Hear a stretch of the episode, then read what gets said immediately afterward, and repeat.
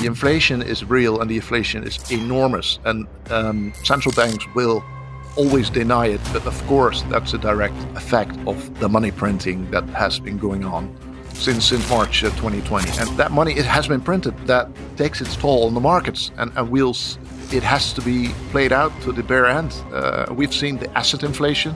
We'll now see the well normal inflation, if you will, and it will it will hit people hard. Uh, stock investors are they're not the smartest investors. The the bond investors and especially the credit investors. I guess Greg Foss writes about this as well. But it, it's it's known in the markets that the uh, the more quantitatively oriented people, the, the, the big brains go to, to fixed income and credits and not not the stock, stock market.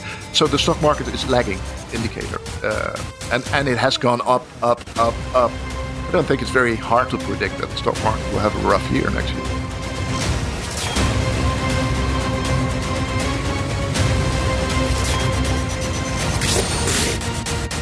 Hey everyone, thanks for watching this episode. If you enjoyed this episode, make sure you like and comment below. And to find future episodes in your feed and push notifications, make sure you subscribe. And if you click the little bell, you'll get every new episode as it's released. Thanks again for watching.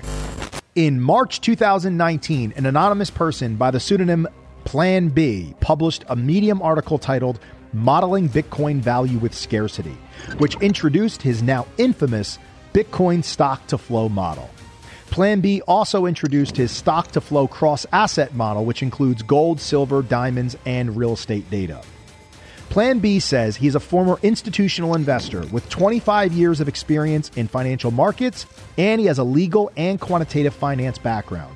The stock to flow models that he has created have been shared by millions of people globally and cited in most major financial publications and television shows.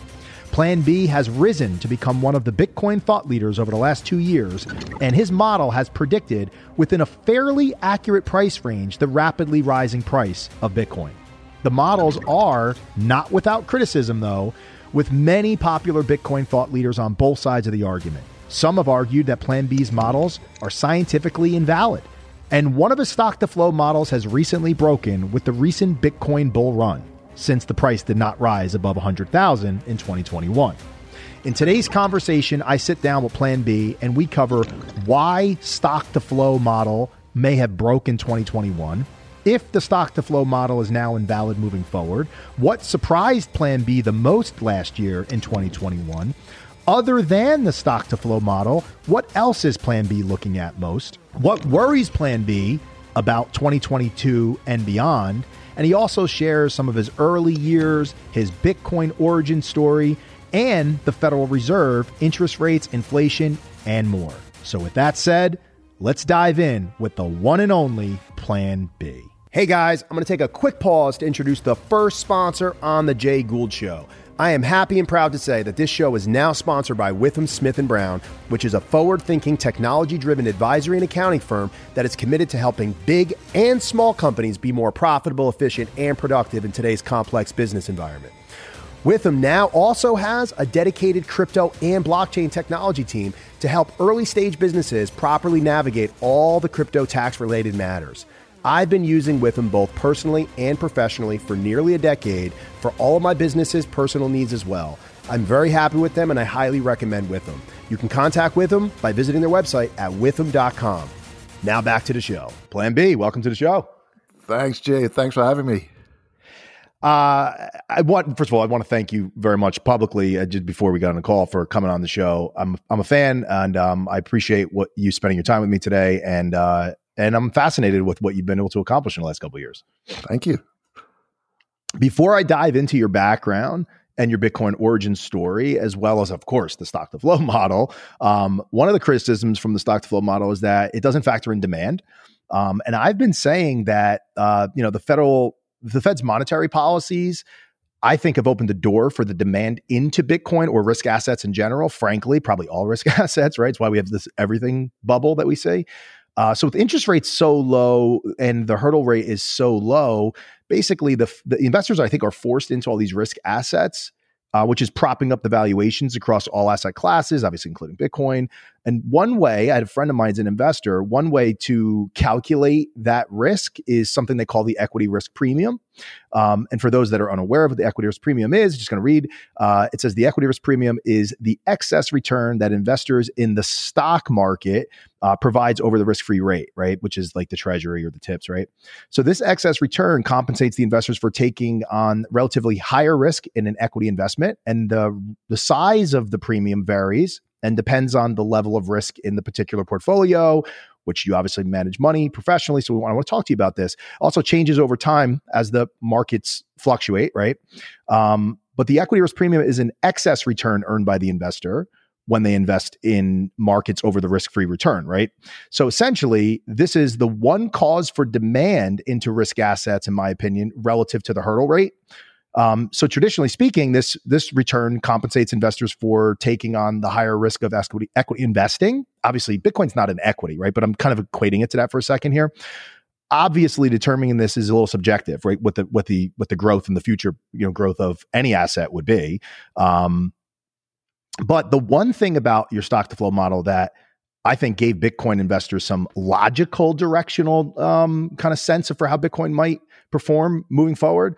Um, but it also misses the one element, which I think this closes the logical loop, at least in my mind, which is the cause for the demand going into this. Like, I think the cause for it is there's nowhere to put your money. As Bitcoin Tina says, there is no alternative, right? So this leads me to the Federal Reserve. Um, I had Vijay Boyapati on the show recently, um, and he actually agreed that the one real credible risk these days, I think, is probably in the short term, is the Federal Reserve with interest rates. So um, I've been telling people all the time, you know, for the last year or so, I think that the Federal Reserve will be the catalyst for the Bitcoin bear market. I think we might be seeing that right now, you know, with them tapering, uh, you know, the tapering and the acceleration of that. Um, and and now they're signaling they're going to raise the rates, and the market is starting to risk off a little bit, right? So what do you think? Because like guys like Preston, Greg Foss, uh, Jeff Booth, all been on the show, talk to them, come friends with them, and uh, you know they don't think that we can raise rates to a certain point. There's there's it, as as Greg says, it's 11th grade math, right? So I think that they they might be able to, but I'm just curious what you think, Plan B. What do you think? Yep. Well, both your points are very interesting about the equity uh, risk premium and and about the uh, rising interest rates. Um, I have been saying in the past that, and uh, and by the way, maybe uh, for your listeners, I um, have been an institutional investor for the last 25 years, managing, well, in the beginning, bank balance sheets, then uh, bigger balance sheets, and, and, and the last couple of years, a uh, 100 billion balance sheet, uh, uh, dollar balance sheet, together with the team, of course. But and that was very much focused on on fixed income, so the, the, interest rates and, and where they're mm-hmm. going. So so this really goes to my, my heart as well. Uh, and um, it, it, certainly is very interesting to see the um, the 10 year uh, US uh, Treasury rates uh, moving up quite drastically over the last couple of days, actually, week, two weeks, from 1.5% uh, to uh, almost 100, 180 basis points. So, um, will that will that go on or or will that uh, re- return? Um, that that is the question, and and for sure we can have higher rates, right? I mean, in in 2017, 18, the rates were was was uh, short of uh, three percent. Uh, we could we could go back to those uh, period, but what, what we have seen um, in all all markets, not only the fixed income markets, is a quite drastic effect since um, COVID hit the markets in in, in March uh, 2020, which of course was followed by uh, a lot of government measures that that shut down uh, parts of the economy which had to be saved, kind of like after the financial crisis where where the banks had to be saved. So a lot of um, companies, think airliners, uh, restaurants, uh, cruise liners, uh, cruising ships, etc., etc., travel everything travel related. It, so the the the Fed basically printed a lot of money. We have seen a lot of QE, quantitative easing, uh, since March 2020. It it went up like yeah multiple no multiples of what we have seen uh, after the, the global financial crisis. And as in a response to that money printing, the, the rates went down drastically. Uh, in the US, the 10 year rate dropped as low as 0.3, 0.4, I think. Mm-hmm. Uh, but in Europe, rates have gone negative, negative, uh, 1%, uh, and, and are still, uh, I don't know where they are now, but still around zero, very low, lower than the US. Uh, what we have seen since the uh, spike down of interest rates since since March 2020 is, is a, a gradual creeping up of the interest rates till, well, 1.5 mm-hmm. is about the average it spent last year. And now all of a sudden it jumps up to, to 1.8. And, and by the way, it started at like 0.9 last year and went yeah, yeah. up pretty quickly in the beginning of the year. Yeah. Yeah, yeah, same as this year. mm-hmm. So, but but yeah, will will it go on? It, I am of the group that thinks um, that that the enormous amounts of money uh, being injected in the system, the quantitative easing, trillions and trillions mm. over the last uh, two years, make it almost impossible for the Fed to raise interest rates back to, say, uh, four or five or even higher percentage. So that will not happen in my world. Yep. Uh, so and and they're basically talking the rates up, as I see it. uh, uh, and and if they talk uh, hawkish, they they they of course uh, don't have to act because when they act, when they really put the rate up, um, all the uh, loans, all the bonds uh, that the Treasury uh, emitted, what they put out, they, they, the new bonds they'll have to pay those those higher interest rates, and that basically breaks the entire economy uh, directly from the, the interest payments, and and and that's that's even that's just a direct effect. The indirect effect, of course, is the valuation of every asset will go down because it right. For bonds that's very mathematical. For mm-hmm. equities, mm-hmm. you talk about the equity risk premium, um, but uh, all the assets, even real estate, so all the asset inflation that we have seen last two years and that we have talked about as Bitcoiners as well, because it, it, it impacted Bitcoin as well but also real estate and the stock market, of course, which is most of the wealth for most people. Yeah, yeah, and and uh, so so if if they really end the QE and and going to raise interest rates uh, sharply then they'll bring down the stock markets. They'll bring down the real. It starts with market. the bonds, though, right? The, uh, but the it would... starts with the bond market because that's a very mathematical, direct uh, relation. And that's what Greg's basically speaking to because he's a bond trader as well. Yeah, yeah, yeah. yeah. So it's so, just math. It, it, will it will break. Yeah, yeah. But bonds are. I mean, for for retail investors, bonds are like uh, well, not very interesting, not very exotic. Uh, of course, it's in all the uh, it's all in the pension funds. It's all fixed income.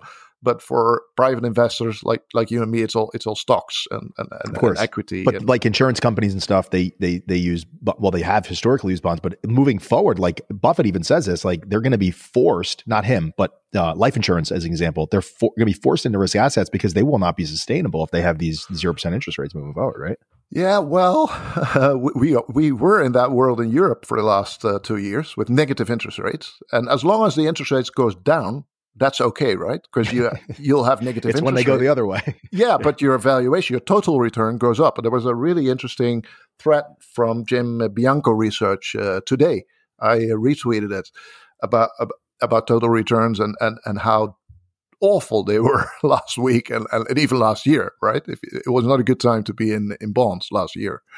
Um, because uh, yeah, when, when interest rates rise, the bond prices go down, or actually it's the other way around, right? It's it's it, because people uh, sell um, the bonds, the the, the price uh, of the interest the interest rate go up. Sure. And and what we're seeing right now is that everything has been sold, right?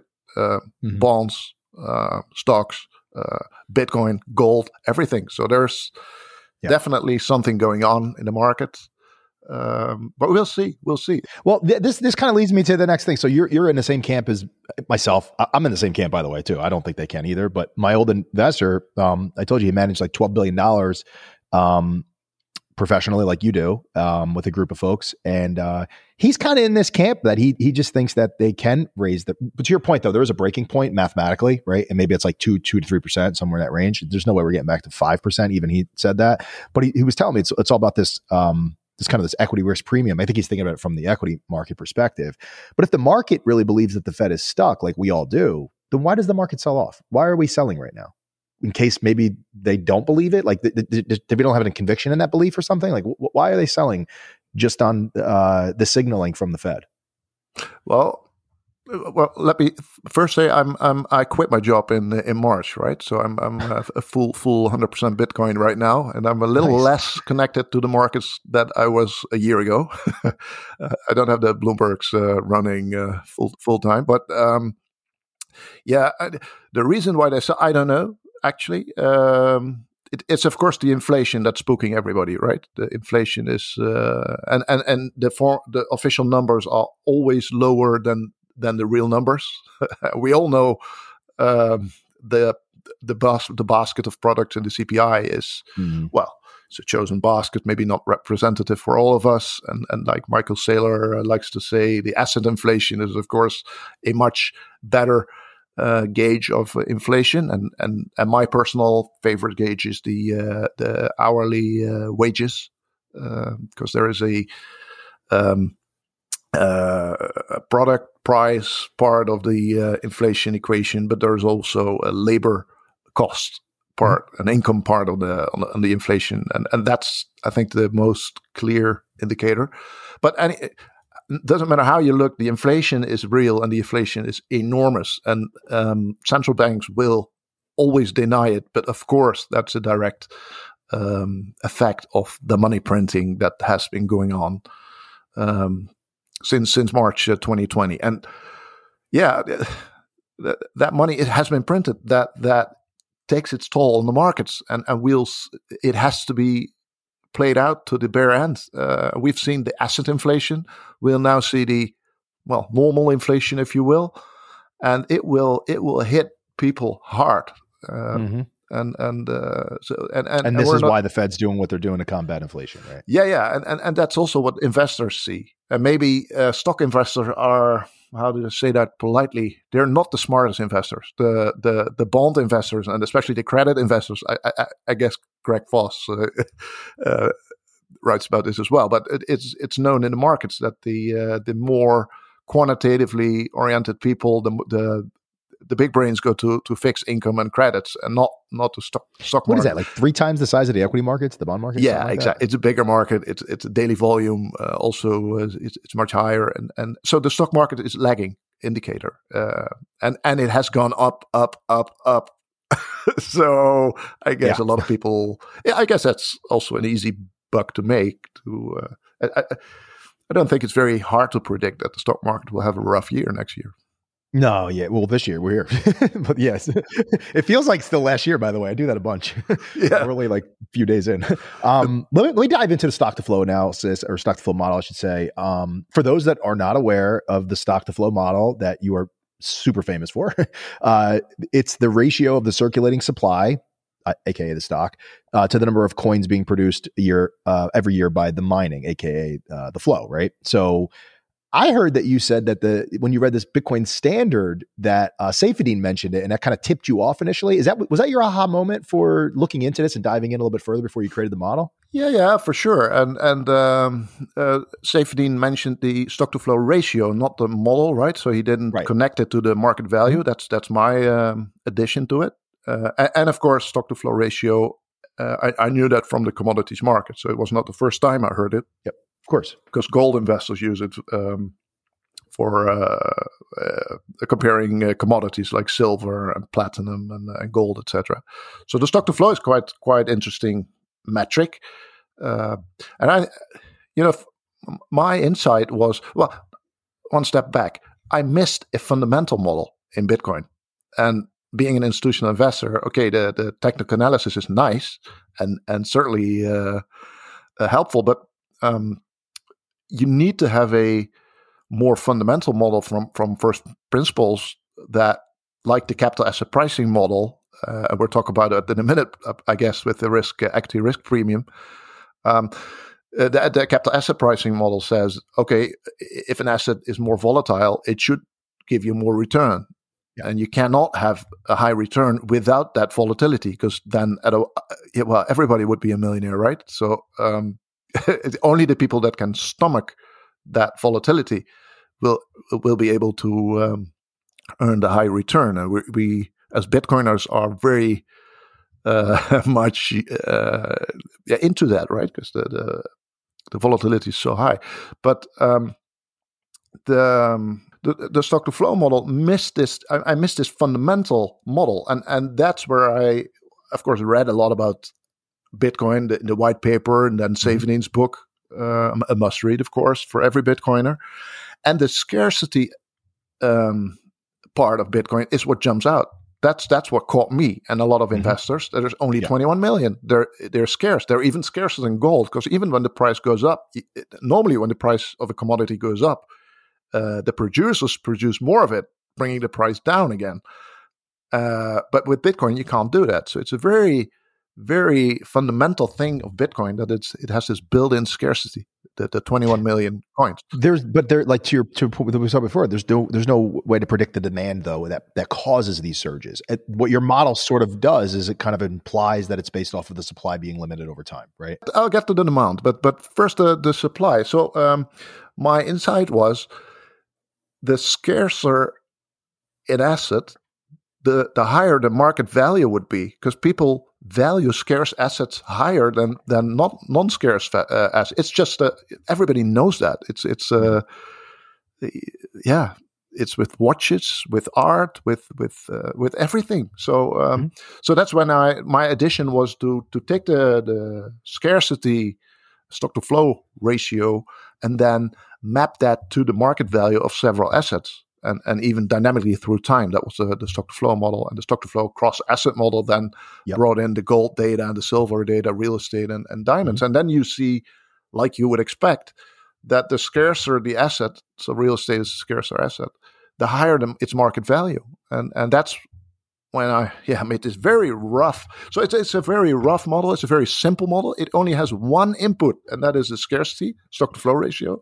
All the other factors, including demand, but mm-hmm. all the other and all the macro news in China and, and bans and whatever.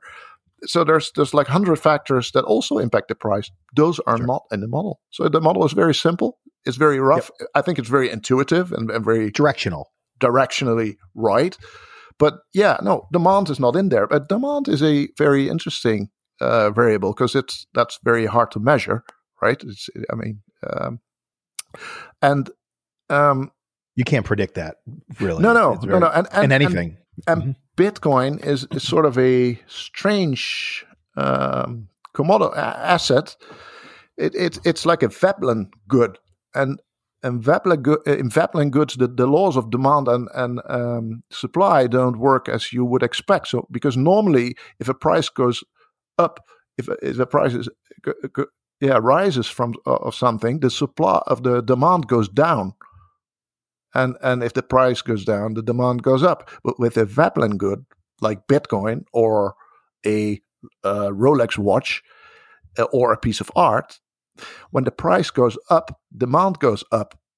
It's the other way around.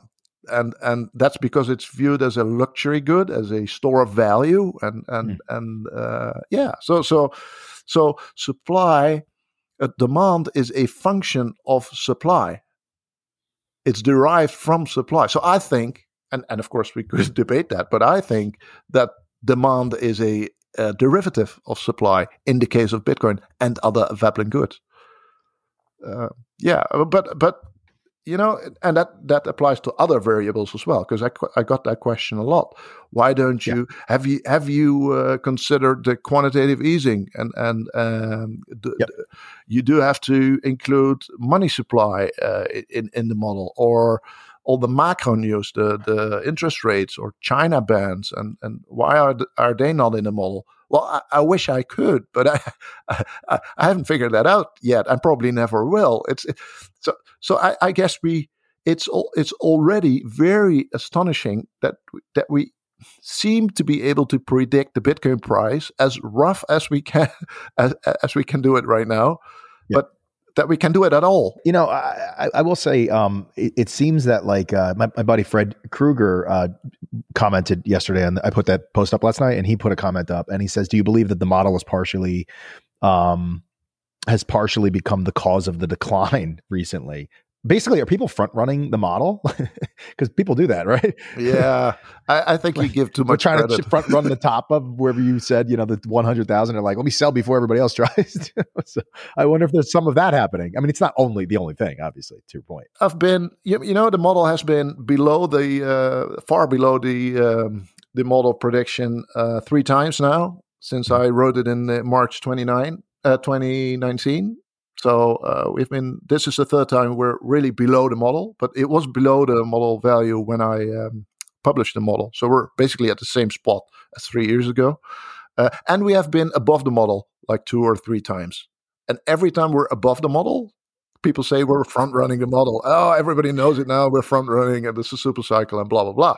Uh, and when we're below the model, so uh, yeah, then then uh, everybody thinks the model is broken, and uh, and so I no, I don't think the model has any impact on the price at all. Okay. Uh, and I can tell you a little story uh, about, about the Black and Scholes model, which is the option pricing model that got uh, Black and Scholes the uh, the Nobel Prize.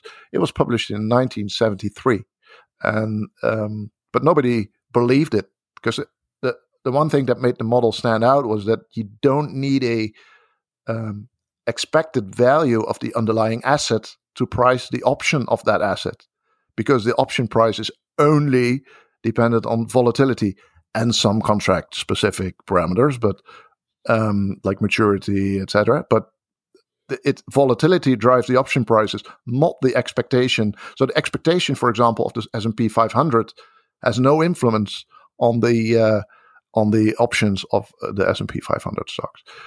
And and that insight was was remarkable but not um, but not not accepted right away. So uh, it it has been discussed until the beginning of the 80s, 81, 82, when when people really saw and accepted this this fact. And but both gentlemen become became billionaire billionaires uh, exploiting the model for for almost seven years, while all the information was out there. But there was a lot of debate, and uh, yeah, I think that's that's the market takes time to digest ideas, and especially these uh, more fundamental ideas. So, uh, in the recent interview that I saw with you and Pomp a month ago, I think you said that you didn't think that the model would hold up after, I think, two cycles from now. I'm not sure if it was the next cycle or the one after, but you were saying that at some point you thought it might break. And um, is that like based on the law of large numbers or something like that? Like, what what is your reasoning for when you said that? Yeah, well, well first of all, um, it's just a model, right? And I can be wrong, so it, it could break tomorrow. Um, and and I, I really I can be wrong. So so uh, know that. But sure. if we look, um, what I like about the the stock to flow X model in, in in particular is that we can interpolate. We don't have to extrapolate uh, in time like all the old uh, all the other time series models. For example, if you if you look at logarithmic time models, they they show you this nice curve, but you have to uh, you have to extrapolate into time. So we don't have data from the future. So that's that makes it a, a little bit uh, less less reliable. But with with stock to flow, we have the um, uh, two assets, gold and real estate, that have higher stock to flow ratios that are scarcer than Bitcoin at the moment, and we know the market values of those assets. So we know. Uh, so, so within the data range of the model, we can interpolate um, the uh, the the the expected market value of Bitcoin when the stock to flow hits the same levels as as as gold and and and real estate. So I've been saying I can interpolate until the stock to flow of of Bitcoin is about the same as the stock to flow of real estate, which is about 100 uh, next cycle. So that's 2024, 2028. But after that, we're in uh, terra incognita, and nobody knows what a stock to flow 200 asset uh, will be priced at because there is no stock to flow 200 asset right now. But okay, that gives us to till 2028, uh, which is uh, long enough, I guess, to be useful and very high valuations. So you're just saying that the stock to flow model works because uh, it kind of measures scarcity, like gold, right? And mm-hmm. um, the more scarce something is, I guess the more valuable those those things are, right? Um, to other b- investors. But then you also said previously that network effects also help explain the growth of this. Um, can you explain to the audience like what you mean by that when you say the network effects of uh, Bitcoin? I mean, I, I think I know what I'm talking about, but would you explain that one for the audience? Yeah, to be honest, I, I think I never mentioned the network effects that explicitly, but um, I know Metcalfe's law, of, of course, sure. uh, which is which is for, for, for, for, companies that, that experience exponential growth, like like all the uh, um, uh, internet companies, uh, Google mm-hmm. and Amazon, etc., etc. The Fang uh, group. Um, yeah, and, and, all, of course, the new inventions, uh, technologi- technological inventions, experiences this um, exponential growth. But um, and, and, you can see that in, in, Bitcoin, right? When you see the graph on a log scale, it it still grows. It, it, it's mm-hmm. almost a straight line, and and that's the signature of a exponentially growing asset. So, yeah, it, it's there. It's but it's just an observation. So you can, you can mm-hmm. just put a line on there and say, well, it's it's exponential growth. But then you run into that in that um, extrapolation problem. How far will it grow exponentially and when does it mm. stop? So you can make uh, logistic adoption functions, etc., etc. But those are very dependent on their initial values and other assumptions. So, yeah, of course, the big question is when does it stop, and how long will Bitcoin grow uh, exponentially? And and we have grown from well below one cent to uh, mm-hmm. forty thousand right now. So it's it's amazing growth, and and it yeah, it's it's it, and especially I, mean for you as a tech investor as well, and I I, I talk to a lot of tech investors. Uh, when you see it, it's almost like impossible what Bitcoin did last ten years. Uh, it, it's well, you know, it's there, something is going on there. yeah.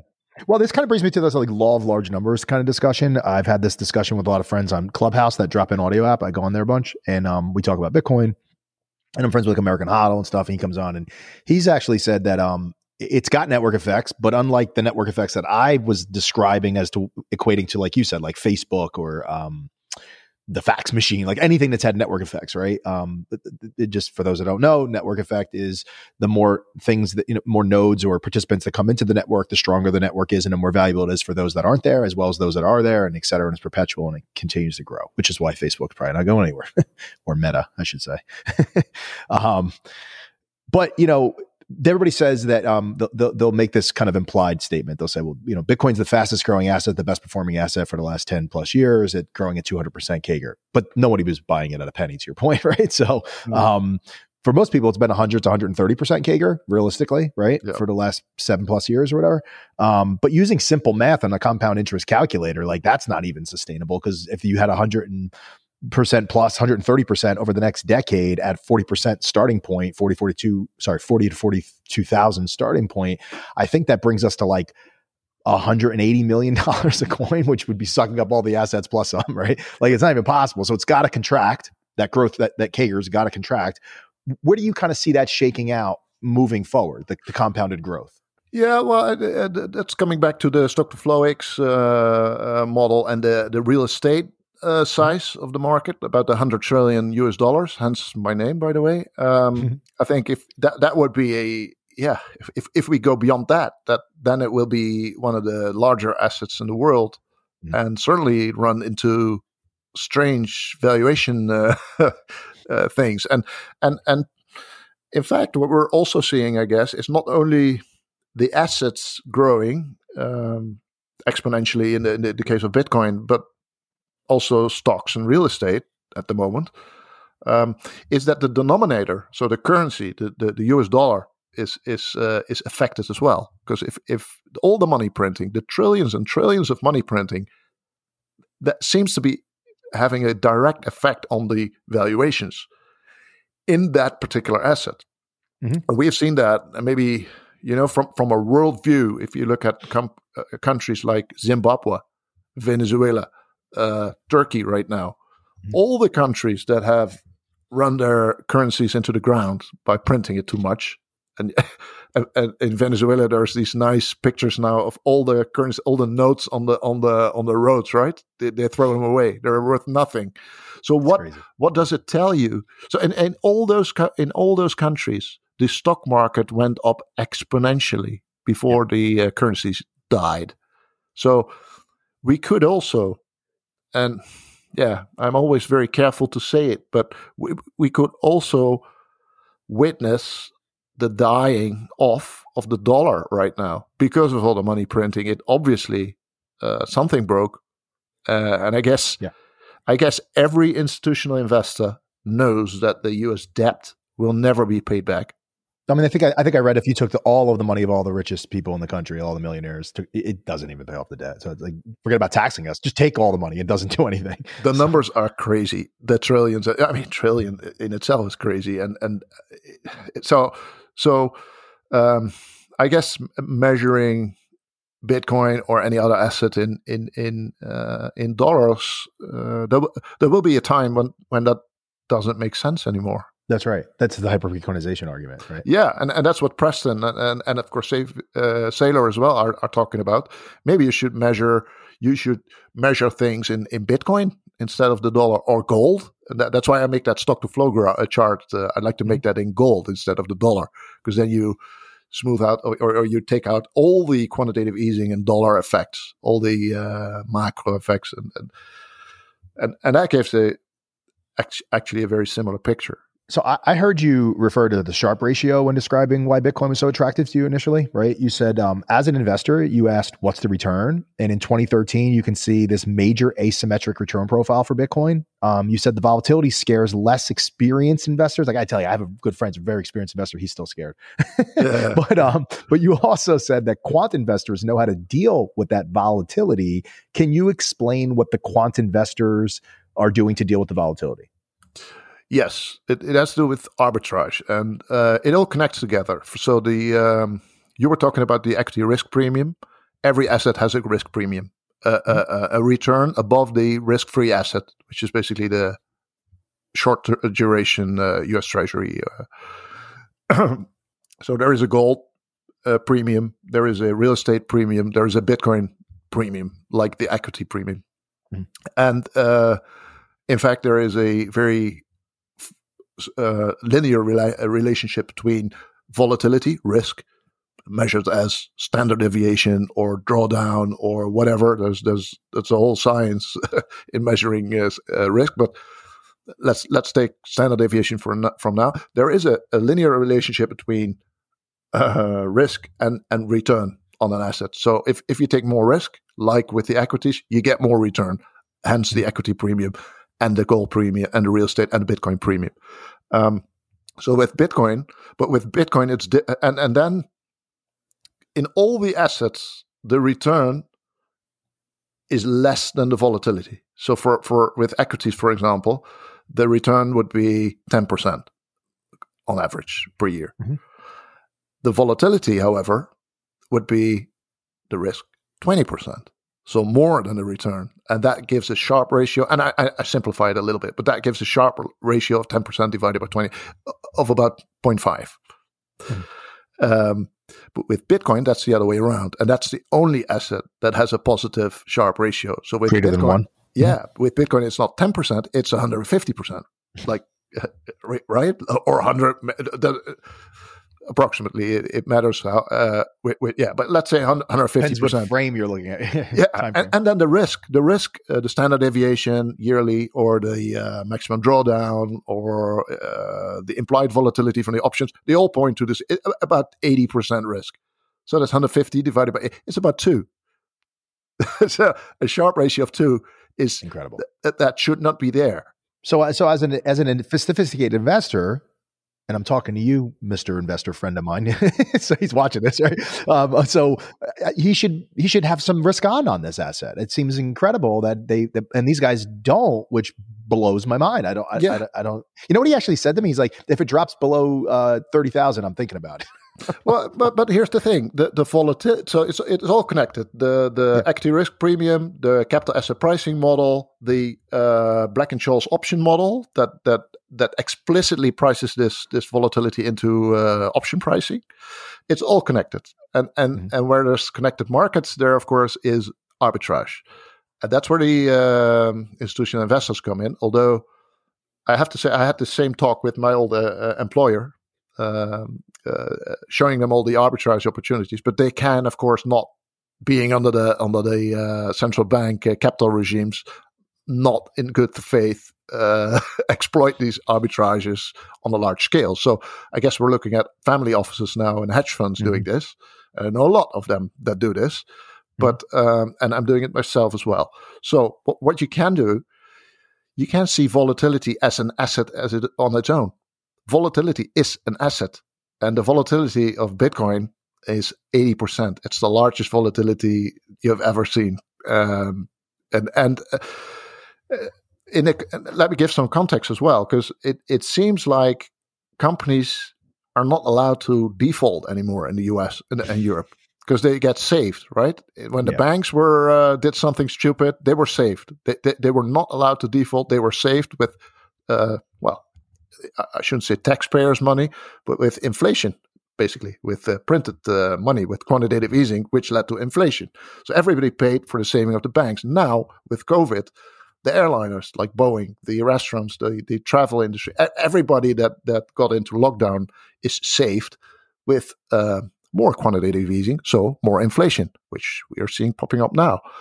And um, so, and that also that that that saving of companies that should have gone bust, that should have defaulted, that reduced the volatility. So volatility uh, is isn't is not allowed to live Mm. uh, in the markets, and it, it's very important for price discovery that it is allowed to live. That that we have volatility and the pricing of assets accordingly. So when the Fed and the government um, deleted volatility from the markets, it didn't disappear. Of course, it just went where it could live and that was Bitcoin was one of the, those places. So we see extreme concentrated volatility in Bitcoin and other markets, by the way, and uh, and also return that is absolutely mathematically associated with this with the volatility. So to give you a very concrete example, um, you could uh, do volatility harvesting, as we call it, in in Bitcoin, um, where you buy the underlying asset, Bitcoin, and then write a call option on that asset. So it's a covered call option uh, writing strategy. And then uh, you would make about 30, 35% of return. Of course, you have some downside as well, because uh, if the asset goes down, that's that's on you. But you get a 35% uh, on the on the call option, which is amazingly high, which is actually too good to be true. And and the same is true not with volatility, but in the futures market. At the moment, it's a little bit low, but the cash and carry strategy, where you buy the asset and then sell it one year later or one month later, but uh, you get a a premium. And and right now that premium is very low. I think it's about eight percent. But there was a time at the market peak when that premium was thirty or even forty percent, and the option price were even higher than. But so you could easily buy the underlying asset Bitcoin. D- d- don't care about what it is. Don't care about the directional, the direction, uh, but just sell it right away at the same time.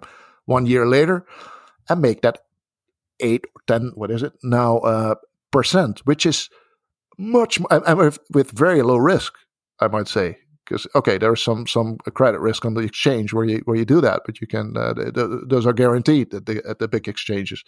Uh, so so that is a very juicy return. Is, is this like FTX? Is where, where, where, do you where do you perform that? Oh, I, I guess the institutional uh, investors would go to the CME, CME with uh, yeah with the Fidelity custody, etc. Et but so so so you have the exchange where you can do that with institutional grade custody and and and, and exchanges and contracts um, even with the guarantee. I think. Is this essentially like because uh, my buddy was asking me the other day? He's like, what, what, How do you hedge Bitcoin? Is this is this like the hedge? Is this how you? Is that a, is that a hedge essentially? Yeah, well, yeah, yeah, yeah. You can hedge. You can take out the risk of Bitcoin by by selling it uh, mm-hmm. uh, in the future, or by by buying a put option, for example. Uh, of course, you will give up some of the upside, some yes. of the return. You'll pay dearly for that, especially the options. Of course, are very expensive because of the high volatility. But what I th- what I think it is, Bitcoin is more like a hedge against fiat. So it's an arbitrage now.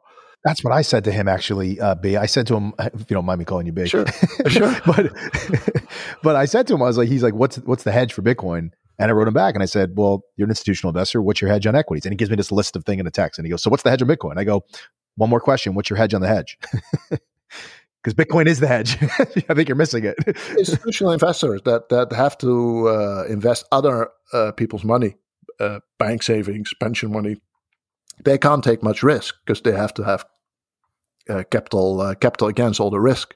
Yeah. They, uh, they, so, so they, they can basically only do fixed income or very little equity. Um, they are happy if they make um, three or four percent if they do credits per year. They're, they're I mean, the the ten year Treasury rate is one point eight at the moment, so that's risk free, and you can take some credit risk on top of that if you're good at it.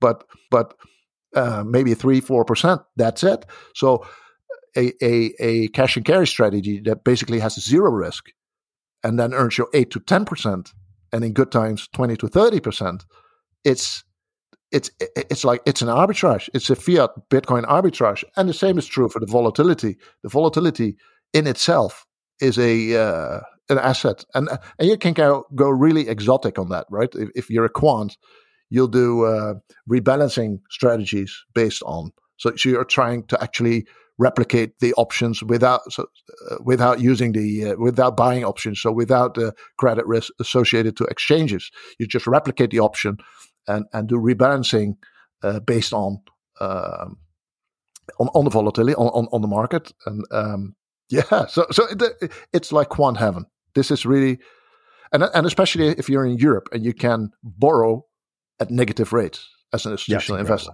Yeah. Yeah. And and then put that into a well, quote unquote, risk free uh, Bitcoin arb. Let me take a step back. Um, I want to learn more about the origin story of the person behind B- Plan B, as much as you can share without doxing yourself. Obviously, can you share with me? Like, um, I, I mean, I've heard some things. You're, you're Dutchman, obviously, uh, mid forties and institutional investor, et cetera. But like, and you said I think you have a, a, economics degree and a law degree, which is very sure. interesting.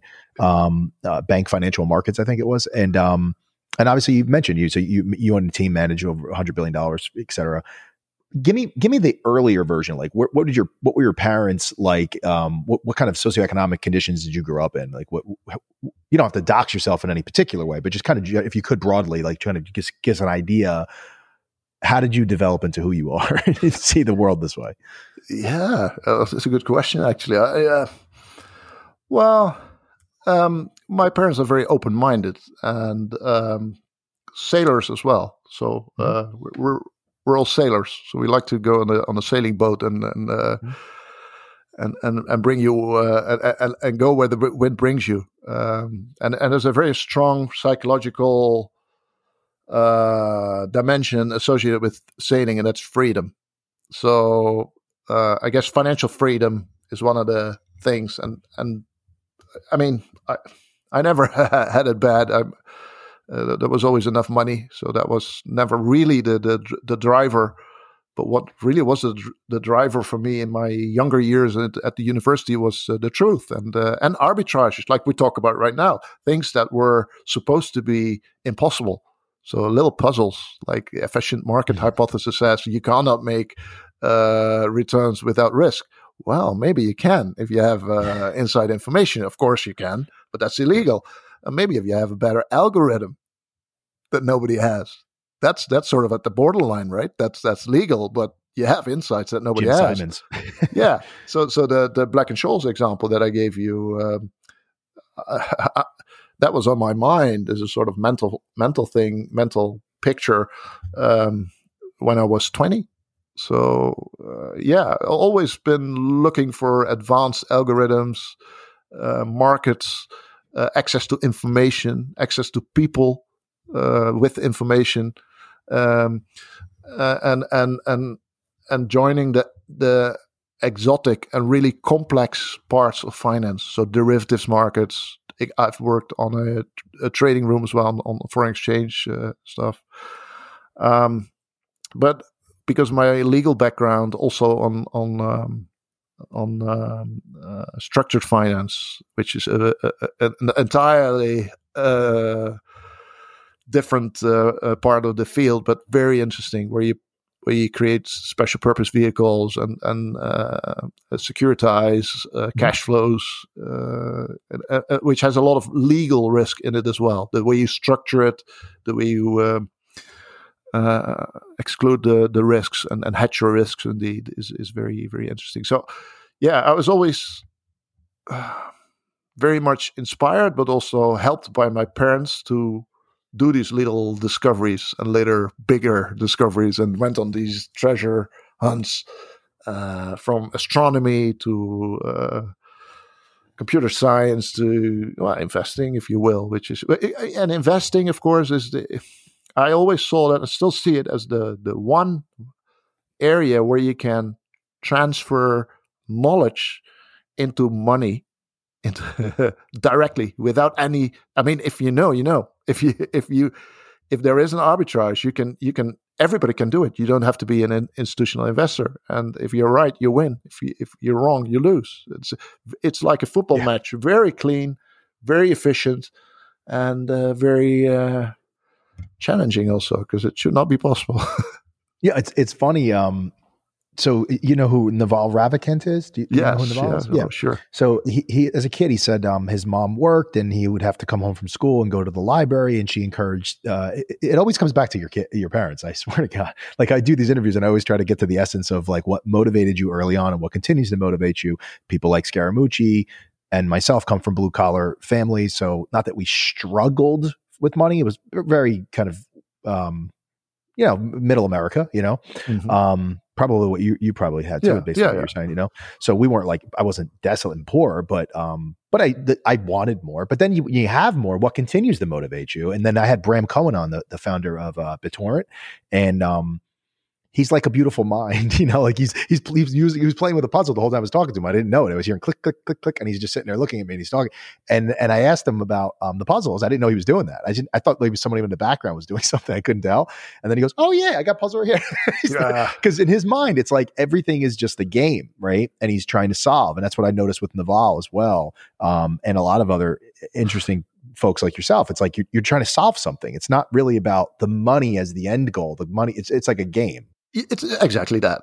It's the intellectual pro, uh, part of the money. The money uh, tells you if you're at, on the wrong uh, or the wrong or the or the good road, uh, and and yeah, especially and it's the curiosity that drives everything. Mm-hmm. Uh, intellectual and, curiosity. And I guess as a par- as a parent, that's a very important thing to stimulate when your child is interested in uh, the stars. Then by all means, buy him a book yes. for Christmas or something about the stars, and encourage that that curiosity because that drives everything. So I heard that your I heard your Bitcoin. Everybody's heard your Bitcoin origin story that knows who Plan B is. So we don't need to rehash that. um, but I heard you say that in 2013 uh, you first heard about it, and uh, like everybody else, you you kind of missed. You thought you missed it.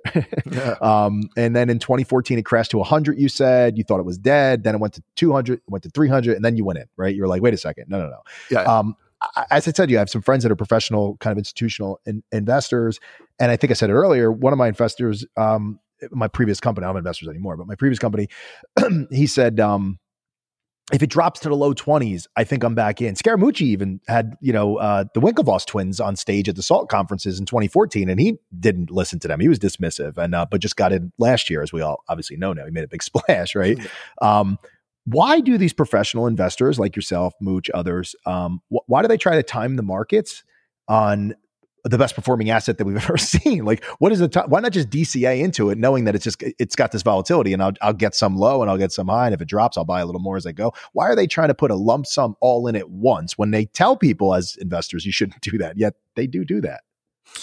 Yeah, I, I don't know. I, I didn't do. I, I, sort of DCA'd in, but over a year, two year, three year okay. period, maybe. But but uh, and I guess most people do that. They they um, um, put in a small amount to test it, and then when it doubles, then you oh, well, I should have done more. and then uh, okay, I'll, depending I'll on which more. part of the cycle you got in. yeah, and then and that doubles, and then well, holy, uh, and then the big load comes, but. Um, yeah, I guess it's a risk uh, thing and, and, stepping up your investment. I think all uh, institutional and, or professional investors do that. They just they don't go all in at once and have to get used to the asset. which is a very, I mean, it's a very complex thing. It's a, it's something, and we talked about that with the Sharpe ratio and the volatility, something we we have never seen before. So it's it also reminds you of Ponzi schemes and bubbles, and uh, mm. you know the less curious and the less intelligent maybe they they they get stuck at that at that point of view, and they think it's a bubble and a, and a, and a Ponzi. But but once you take it, it takes effort as well. You have to read uh, uh, and and and make yourself read through the uh, Satoshi paper, uh, the the Bitcoin white paper. It's not an easy read. For me, well, no. if you're into math, if you're if you're into that thing, it's easy, and into computer science. But if you're just a, uh, an investor, uh, that's a, a, hard read, and and you don't get it. I mean, even if you're into that stuff, the rabbit hole, as we call it, goes deeper and deeper every time you read the white paper. Every time you talk to well people like uh, like uh, uh, uh, uh Bram uh, Cohen from from the uh, BitTorrent, mm-hmm. um, mm-hmm. or Adam Back. Yep. Every time he, he tweets something, every time he, of course, Adam Back was mentioned, right, like referenced in the white paper. So he's especially interesting person to to to listen to every time he says something or shows something, it, it opens another rabbit hole and you yes. fall into that. You got to so, start researching that now. yeah. yeah, yeah. So, so it's and even and and also for me, right? It, it, I'm not. Uh, I'm just starting. That's the feeling. I'm just learning, and that's why I quit my job in March. Uh, like I, I want to go all in. I want to go not not money wise. Well, you know, with the rising, it, it, almost gets to the point. But but I mean, from a intellectual point of view, I want to know all. That that that raises a question. So you just made a comment, like sure. um, from a from a network net worth perspective.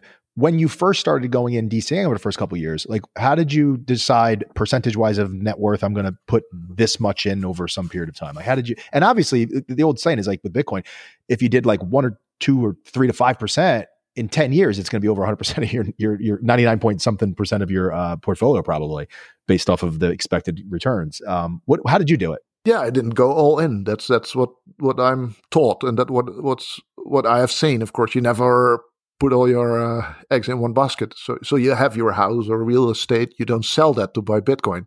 Um, yeah, what I did do was sell my gold. So uh, I saw gold and and mm-hmm. uh, Bitcoin as yeah, as commodities or, or sort of competitors. Uh, gold obviously doing nothing for for year after year after year. Uh, I think the the risk return on, on on Bitcoin were just better. So I hmm. was an old gold bug actually. That probably mm-hmm. helped me understanding the ideas behind Bitcoin, uh, especially a stock to flow kind of scarcity uh, ideas, gold, right? Yeah, yeah. yeah. And um, and and converted that into Bitcoin. So that was my my um, rotation out of gold into uh, the new gold, if you will.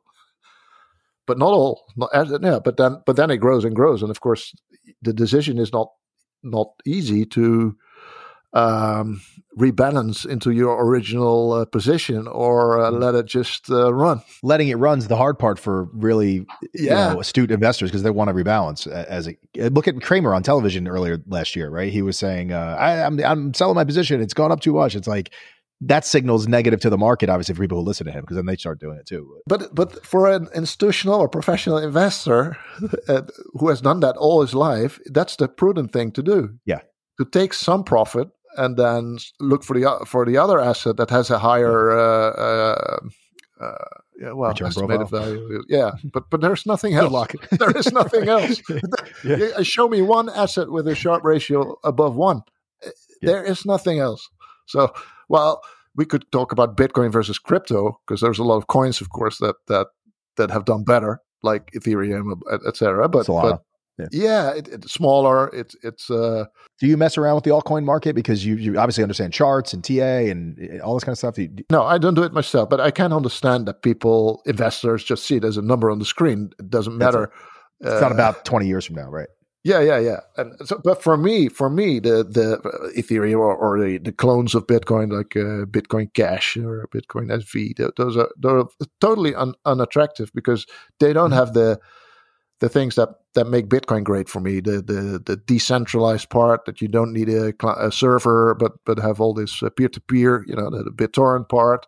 The yeah, the, the scarcity part, the the non not being a company. You know, let's go. Let's go to that. Actually, that's one of my questions later. I want. I want to go to that. So, Sure. can you share to the audience, um, what do you believe people should be most focused on to gain their conviction in Bitcoin? They shouldn't just follow the model, right? They should gain conviction. I, I always tell people, I point them to Saifedean's book, but also uh, Vijay's book. I think is great. The bullish case for Bitcoin, eh, or his article this is even easier. The Medium article. Um, which properties do you find, uh, uh, you know, the, the most, I guess, interesting or um, like we talked about network effects or to, to tell people what you think they should be most focused on to try to build their conviction in Bitcoin. Yeah, the first thing you should read is the with the Bitcoin white paper, and if you don't understand it, learn it. Um, There's a lot of people who can explain it, uh, search for it. Uh, you have to know what's written in the white paper. You have to understand the three technologies behind Bitcoin and why it's really breakthrough technology invention. What's what's what Satoshi did there?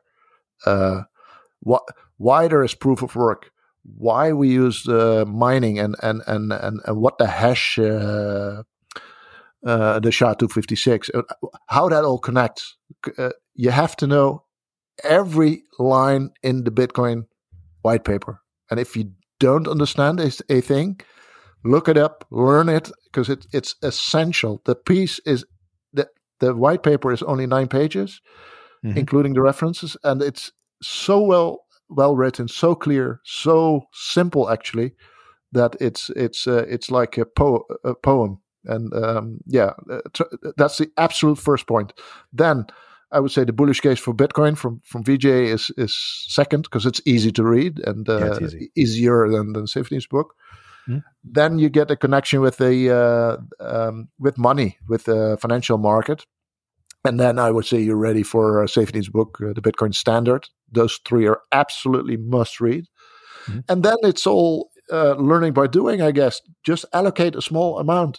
Don't wait for the like like you said. Don't wait Yeah. till it comes down. Don't wait. Don't wait.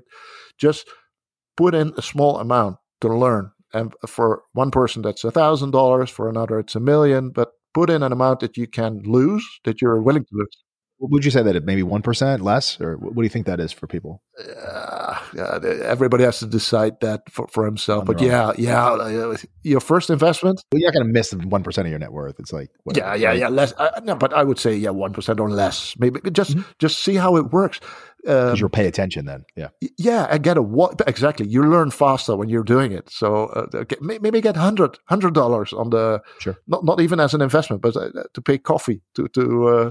To, to lose to to to uh, buy stuff and and and learn how wallets work, uh, and learn how to, to yeah an exchange works. By the way, I, I messed around with NFTs earlier this year, uh, or last year, I should say. I keep doing it um, just for that reason. I, I wasn't Sure. necessarily interested in NFTs, but I wanted to understand what everybody's talking about.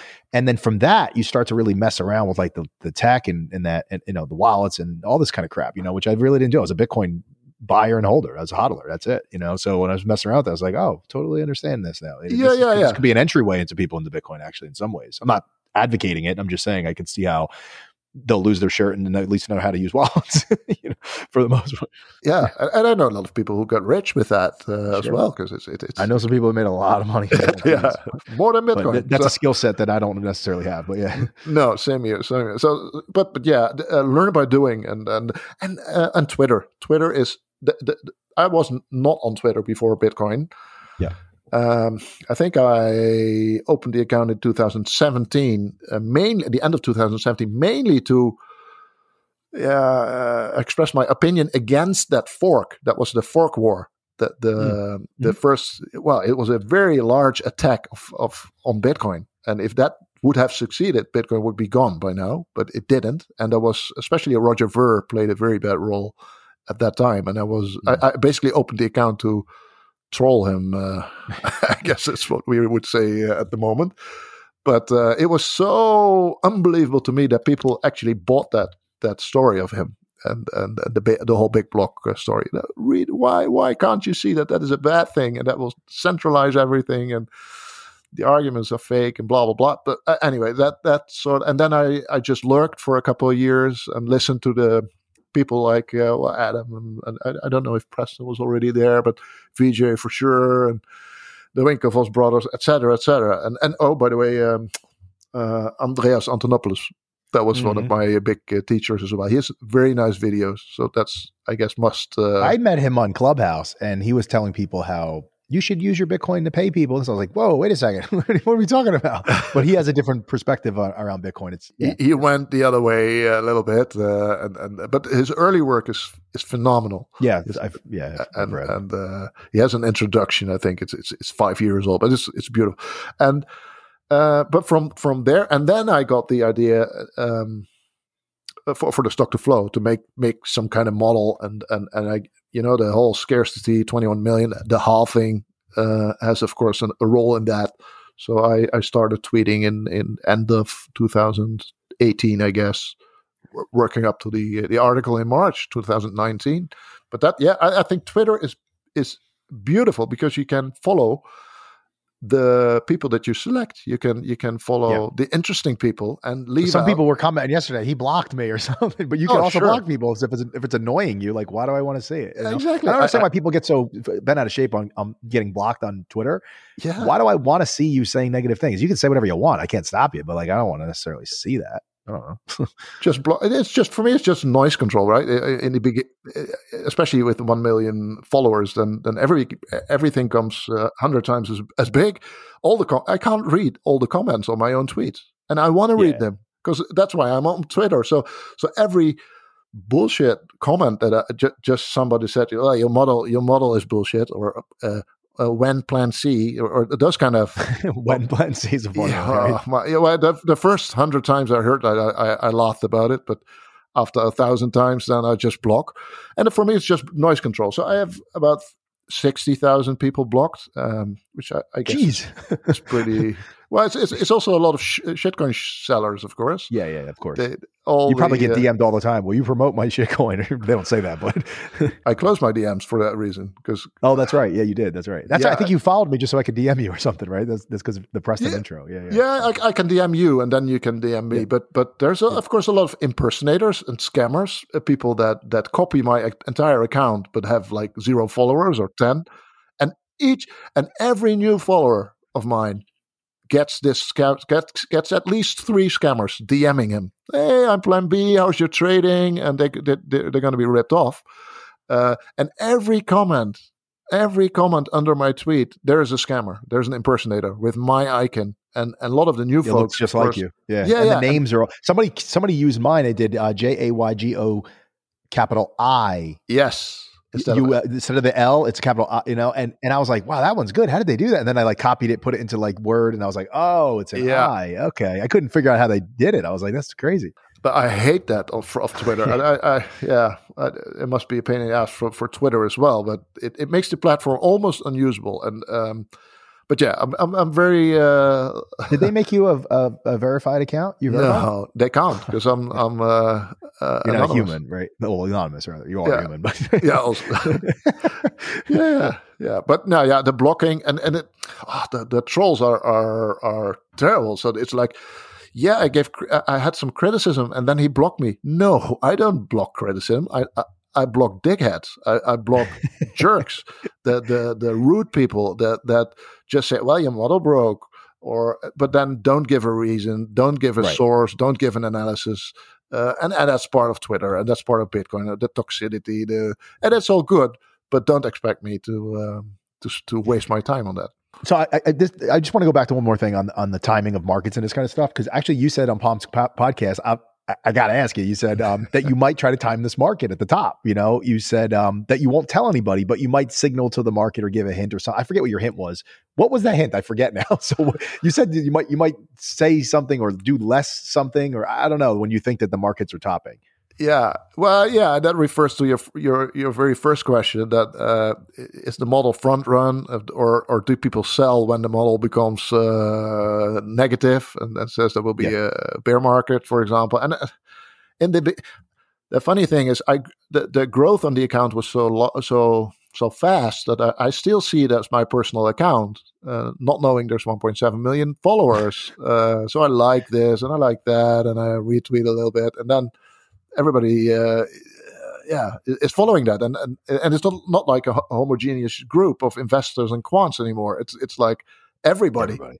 yeah, and, and, and, that's not always a good thing. So so uh, there there's some people that just follow everything I say, for example, like like it's the truth. And, and uh, yeah. yeah. I trust you. I trust you. Don't trust me. Do your own, uh, verify it. Do your own research.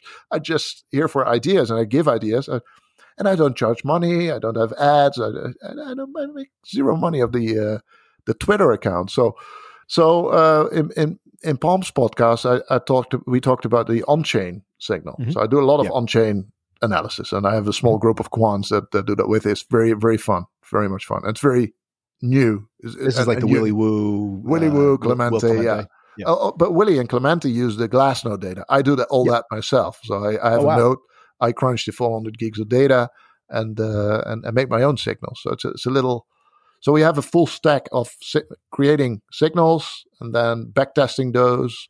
Um, and then uh, evaluate the uh, investment before make trading rules and investment yeah uh, evaluate investment, and that's all done automatically. So it's it's searching for strategies, the algori- algorithms, and then uh, so we were talking about the on on chain one mm-hmm. on chain signal of me, and I stopped uh, twittering about it because uh, that that signal uh, identifies FOMO transactions at the top. So every time there's a really there's a top, it it flashes red because mm-hmm. there are certain kinds of transactions and and think about well it could be transactions with a lot of inputs and a lot of outputs or from certain addresses or or young young addresses or big well something like that right it's a, it's a combination that's proprietary by the way so I, I haven't published that but but when that signal flashes red i will be very worried and it didn't flash red uh, yet so that's why I believe is that's one of the reasons it, I believe. Is it yellow? yeah, yeah, yeah. I think last time I tweeted it was about yellow. Yeah, yeah. It was it, it was not blue either. So uh, somewhere in the middle, uh, which, which, leads me to believe, together with uh, stock to flow model, of course, we're at the lower bands of the standard deviation, that the the peak is not in yet. And uh, but I, I I sort of thought like, well, when when the red, when it flashes red, when the peak is in, I will sell some Bitcoin, not all of it, because I, I couldn't risk uh, it, it the super cycle going on mm-hmm. and me not in there, but uh, but just a little bit to uh, to uh, finance and fund the the bear market that will probably come after that. But uh, I was thinking with a account that I have at the moment, if I tweet that just like any other tweet, on a personal account, maybe some folks go uh, berserk and, uh, and and and go into full panic mode. And and the market, I don't want to crash the market. I don't. No. So right. I thought it was better to uh, to not to not. Yeah, you almost have like a responsibility at this point because of the amount of influence that the account has. So yeah, you can move markets, right? yeah, yes and no. I, I, I You're not going to move it longer term, but in the short term, people would like you said, there's millions of people that follow. Some of them are going to start selling based off of that information potentially, True. and then it creates a movement, and then it reverts. Obviously, True, uh, but maybe that's that's that's funny. But I I don't feel that responsibility. I mm-hmm. think it's every. I think from principally it should be everybody's own uh, responsibility. I, I, just push out information and uh, sure. do it do with it what, what you want. But I guess yeah, I have to be a little bit. Uh, aware of of that. And, uh, I I tweeted out the other day. I said uh, sixty nine thousand dollars was the Bitcoin top, but it was also but it will also be the Bitcoin bottom. So sixty nine thousand was the Bitcoin top. It also be the pun intended, by the way. Very true. Yeah. Very um, true. So you're saying it probably isn't the top based on what your indicators are yeah. and what you're looking at. Yeah. And um, where do you think the bottom might be in this? Because I think it's probably what we saw last year. If it doesn't go much further, it seems like thirty thousand is a pretty strong uh, support level at this point. What, what do you think could be a bottom for this cycle? Yeah, for, yeah, it's it's very. It has nothing to do again with the stock to flow uh, model, of course. No. Just my personal opinion. It's more like uh, TA almost. Yeah. Yeah, almost TA, and of course I did try to do that with the floor model, which uh, epically failed uh, in November and December, so I throw that away. Um, but uh, yeah, I, I, one thing I look at for bottoms is 200 um, week moving averages. and I, th- I think that's at, at around 20, 19,000 at the moment. So Bitcoin has never gone uh, a monthly close, has, has never never had a monthly close below the 200 week moving average. So that can be seen as a as a as a bottom. But It's interesting. So my buddy might be onto something with his 20 number.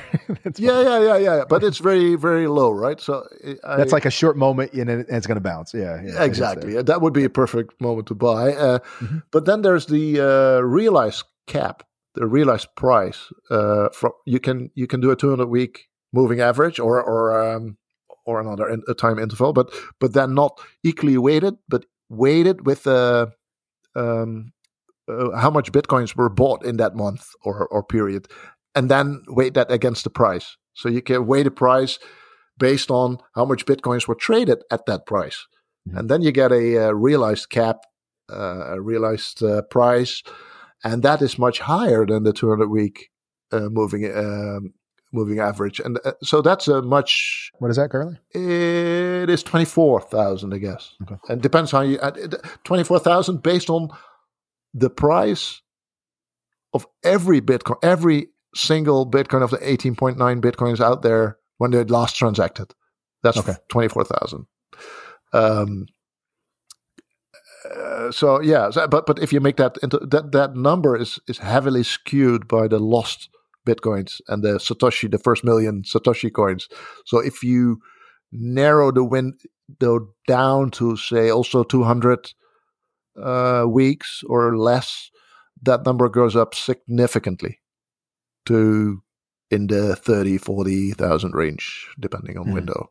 So that's, I can really not see it going below 30,000. Yeah, that's kind of what I think, but at a high level, I'm not doing the analysis like you are, but it seems like there's a strong support there um, based off of where the you just look at the chart and where it kind of like kept bouncing earlier in the year.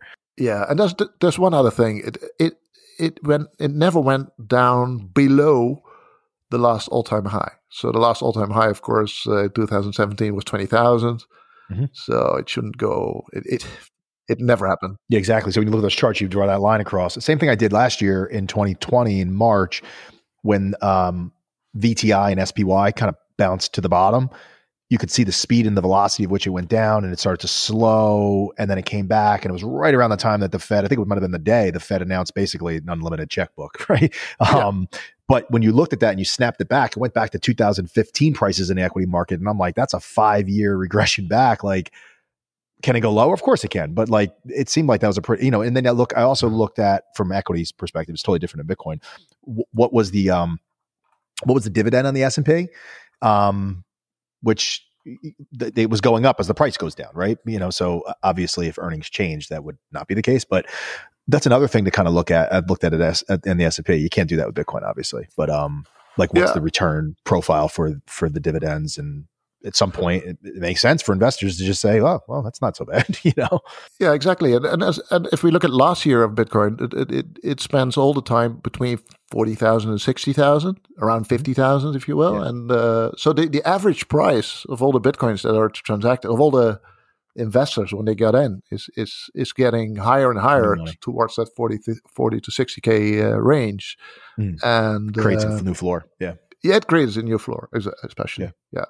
So what? So look, year in review, 2021. Um, what surprised you the most, and um, what do you think the biggest catalyst? There was a bunch, but what was the biggest catalyst for us not getting to 100,000 plus? Like, what, what do you think happened last year? Yeah, I, I guess the main event was uh, China ban of uh, mining. Uh, it, it uh, yeah, scared all the uh, miners out of China. China has always been a, a a very had a dominant position in Bitcoin because um, because of the mining, because half of the Bitcoin mining was there. It was always perceived as a as a as a risk, as a threat. Yeah. So now they banned it. 51% attack. Yeah. yeah so the actual threat and, and fear became reality and and yes the hash rate went down 50% and then it went up to it started to move up two year two months later uh, to, to the uh, new all-time high right now and all the miners had moved their coins uh, or their their miners to kazakhstan and the, Mhm. the, the, the neighbor They're having issues right China. now too, actually, right? With the power. Yeah, outages. yeah, big issues, big issues. But but most of the miners also um, went to the United States, of course, Texas and uh, flare gas and etc. Because uh, Kazakhstan, the, the, the turbulence we see there right now is not impacting the uh, hash rate too much. So, uh, but that that was a big thing, and and together with it, the, the price went down because all the miners, of course, uh, uh, gone and the hash rate gone, created a risk. Will it come back? Will China take over the the hardware and uh, and fifty one percent attack the network or something? And and the miners, of course, had to relocate the hardware, and that cost money, so they had to sell all the bitcoins. Um, uh, they had, or some some had to do that. Large selling, and and so that was a major surprise because that that came for me at a at a bad moment because that was spe- uh, that was exactly the moment that uh, Bitcoin uh, was rising and mm-hmm. rising to the stock to flow uh, levels of 100,000 and then all of a sudden bang we're back at uh, at where are we now well, uh, well 40 something and um, yeah, so so that w- that was the biggest surprise uh, to me. But yeah, absolutely. Do you do you believe in the Bitcoin lengthening cycle theory? Yeah, I talked with uh, Ben Cowen about that uh, in, in, in very much detail because I um, we have different definitions of what that is. So so he's very much into that lengthening cycle and diminishing returns. I think. Uh, I always thought that is like the time model, the logarithmic model, that that nice curve that that's also sometimes used as the demand part versus the stock to flow as the supply part. Uh, but it's much lower than than. But what he what I learned from that interview was that um, lengthening cycles and diminishing returns. You look you look at the top the, the, the, market tops. You look only at the market tops, where I look at averages, right? I, I look mm-hmm. at the regression line, the averages. So so he looks at market tops. So and yeah, so um, lengthening cycles mean means that the top is later uh, uh, every cycle. Uh, mm-hmm. And right now, it, it, seems like if this was the top, the 69, it was at the same location as uh, 2017. So it, it's not really lengthening.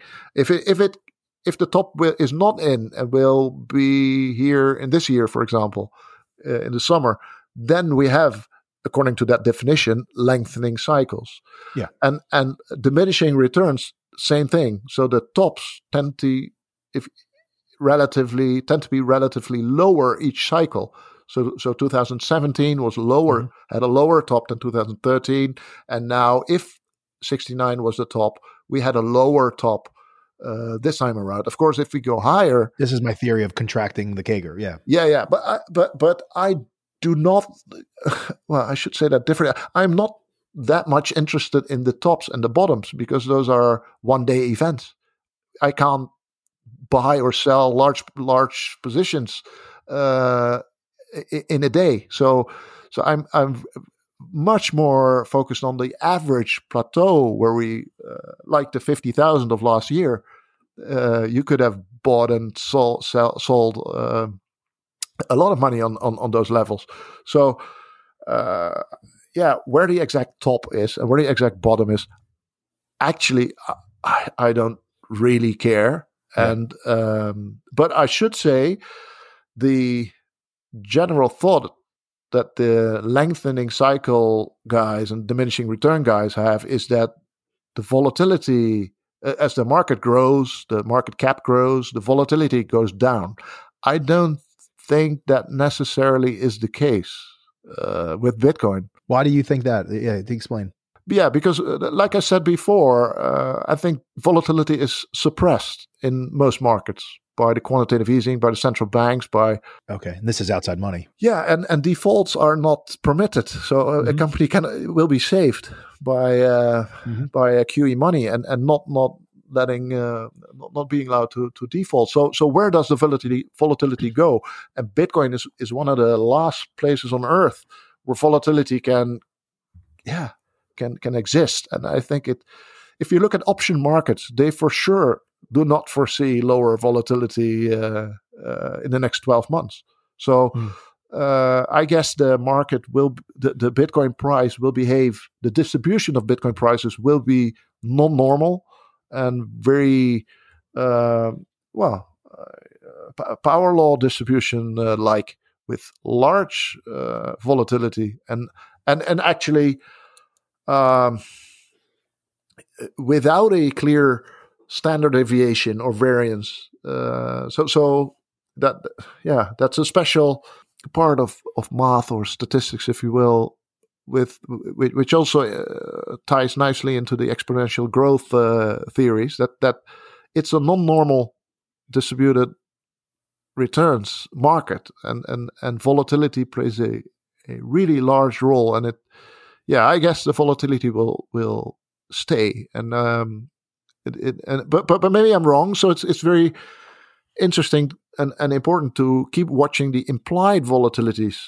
uh, from the option markets because that's where volatility is traded directly, and those markets do not indicate any decrease of volatility in the next uh, 12 months. I was talking to a friend of mine uh, earlier last week, and um, can't say who it is, yeah. um, but he was saying that it's the rumor is that China not only did they ban Bitcoin mining and all, they're going to start to potentially go after um, individuals that they can see still have it, right? So if you have it on an exchange or they're aware that you have it, so they might start uh, essentially locking people up. I mean, this is a this is a rumor that's starting to circulate over there.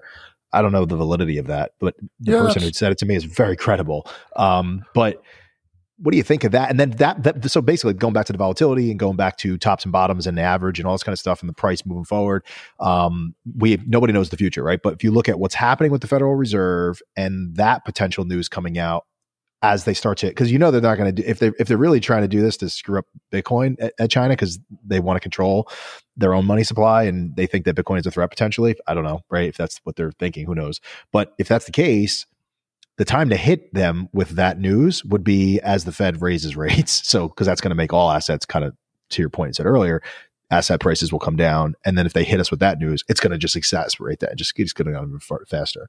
What do you think of that? Yeah, yeah, it would be best to to ask a Chinese investor who is in China, of course, who experiences. But but what I hear from Chinese investors is that this is indeed true, okay. and has been uh, this this ban of mining has been um, followed up by a man of a ban of uh, trading, actually, not owning Bitcoin but trading. So uh, mm-hmm. all the exchanges and um, had to uh, sell their their close their accounts basically by uh, uh, December 30, 31st, uh, mm-hmm. and that's why we have seen this large decline from 69 to the 40,000 right now. Mm-hmm. Is mainly pushing sell. I, I guess, yeah, yeah and and there's a lot of analysis. I retweeted some of that. I think it was Glassnode analysis that shows that all the and we know that. I mean, if you're on the all the selling last two months was done in Chinese working hours. Uh, so that's what it is. Yeah, that's what it is. So that's where the selling came from, and there is the yeah. Uh, you can see exchange balances, the number of bitcoins on exchanges, and all the Chinese exchanges are close to zero right now. But yeah, yeah, we have seen them decline the balances over the last two months. That's really interesting as it relates to stock to flow, right? Because it's about supply and stuff, right? So you're you're seeing this unusual amount, uh, or maybe not unusual, but you're seeing a large amount of supply coming in unexpectedly based off of what the model might have predicted, right? So you, no, the supply kind of screws up the no, no, no. no the, the supply uh, of the stock to flow ratio is the supply uh, in, in, the market from the miners. Yeah, so so it doesn't matter if it's in custodian uh, or, or on exchange, but it is supply and demand overall. And if more supply is coming in from existing holders, in addition to that, it kind of screws up. What, how do I explain this? So if, what is it, ninety coins a day right now versus one hundred eighty before March twenty twenty, right? So you're 90, but you're increasing it if you have more sellers, right? Yeah, yeah, yeah. So so it's it's uh, demand and supply on exchanges or in the market, which which which is of, of course directly impacts uh, the price, which causes the price to be what it is, but it's not um, relevant in the context of stock to flow. Okay, because that is only the the supply is only the uh, the number of coins that are mined every uh, month in this case. Okay. But it is relevant relative to the price because it's all Sure. based on supply and demand. Okay. Yeah, yeah, yeah. And if everybody's selling, then then the price goes down. of course. down. A lot of people are like, why? But my friends are like, got people in the Bitcoin. They're like, why is the price going down? I'm like, there's more sellers than buyers. Sorry to tell you. Actually, it's good news, right? Because the uh, December 31st is over, is behind us. So the exchanges are empty, are done. Uh, trading is not, yeah, well. So that's not coming. That already happened. So he might have misinterpreted that. That's interesting. right, right. Okay. So now we're we're back to inflation, and what's the Fed going to do with the interest rates? That's, I think, the big catalyst at the moment. That's Sure. probably, and then we won't shake that out. I think until Q2. I, I really believe it's going to take until Q2 for this to whole shake out. And so who knows where we go from here to there. you know? Yeah, so very, very interesting. And and if that, and, and of course, all the expectations about what the Fed is going to do are already priced in the market, are in the interest rate right now. Mhm. So the the move from 1.5 to 1.8 percent, that's because investors think the Fed will raise rent- interest rates because that's Mhm. what, sort of what they said indirectly. Uh, but if they don't follow through with action, that will Because the market's the selling market. too fast, right? Yeah, they have to pull exactly. back. Yeah, the market's it's like the tail wagging the dog. The market's I- 2018 is when I realized there's something wrong. 2015, I sold my company, uh, started to invest a lot of my money in the market, and uh, you know, then they and, and and by the way, they were raising rates in 2015. People always say, "Oh, in 2018 they raised rates and they can't do it because see they couldn't do it." I'm like, nope, they did it for three years, guys. They did this for three. I know because I had a lot of money sitting in the market, and I was like, oh, this is cool. We're actually going to see an interest rate at some point, right? Yeah. Um, yeah, you get lucky and you get all this money, and you're like, I'm forced all into equities. This is crazy, you know. Like, it, there's no risk-free instrument anymore. You're you're losing money to inflation. It was just an incredible thing. Um, but then you start to see the interest rates start going up quarter point, quarter point, quarter point, and then that last one in December of 2018. You know, I've never seen this before. I wasn't really maybe maybe I wasn't paying attention as as a younger person, but when the Fed goes on 60 minutes to talk down the market, I was like, something's not right about this. Like, Yeah. this is crazy. When Jay Powell was on 60 minutes, I remember that. And I was like, that's crazy. Like, the market's telling him what to do, huh? yeah, well, yeah, well, yeah. So you never know, right? It's it's. Um, I think it's policy, Fed policy, to to not surprise the market because that's Yeah. bad. Well, what was the surprise? He was raising rates for three years. There's no surprise.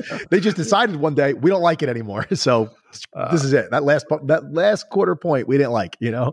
Uh, and it wasn't like they sold off to get back to where they were a few months ago. They just were it dropped like twenty something percent very quickly, you know. Yeah, yeah. However, I have to say because I think all the interest rate decisions and and QE decisions right now are sort of uh, influenced by what has been done the last two years. Uh, Yeah. After March 2020 COVID response, the, the quantitative easing, and you know the the, the interest rate was uh, 1.9 something, a little under two percent Mhm. just before uh, COVID started to uh, to appear. So Every time they get to that two percent, it sells off. In that case, there was an exogenous event, but yeah, yeah, we- we're about at the same level of uh, 10 year US interest rates as we were before COVID. So Q1 uh, 2020, uh, a little before that, I guess, in, and end of uh, 2019. So, yeah, and the repo markets were, were showing signs even before COVID that things weren't right. Exactly. Uh, So, yeah, it, would- it would surprise me if they, if they, of course, they could go on to 250, maybe to 3%, but higher than that, nah, It's not possible. nah. Yeah.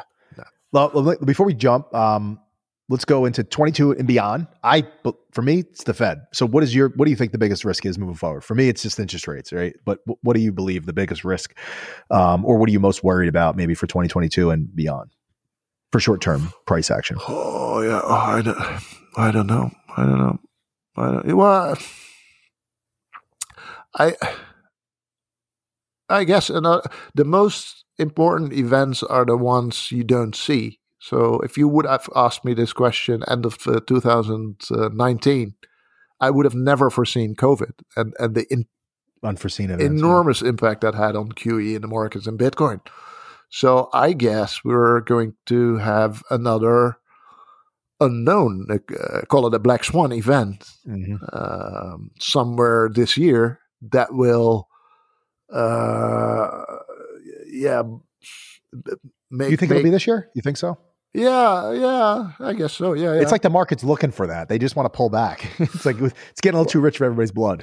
well, one of the things I'm I'm following, but uh, don't read too much in that. But I find it interesting. It's on my radar. Uh, COVID was uh, a scenario, of course, that was been written about before 2020, and there were in, in that particular so it, it, feels a bit like a, you could see it as a as a uh, as a drill basically, and there were more scenarios written in uh, in those documents, and one of the scenarios is a computer virus. So we had the real virus and all the responses uh, like lockdowns, etc. Yeah, but a computer virus, and think about the small incidents that we've seen already in the the oil pipes in America uh, that that were hacked, and then ransomware, and there's a Bitcoin component there as well.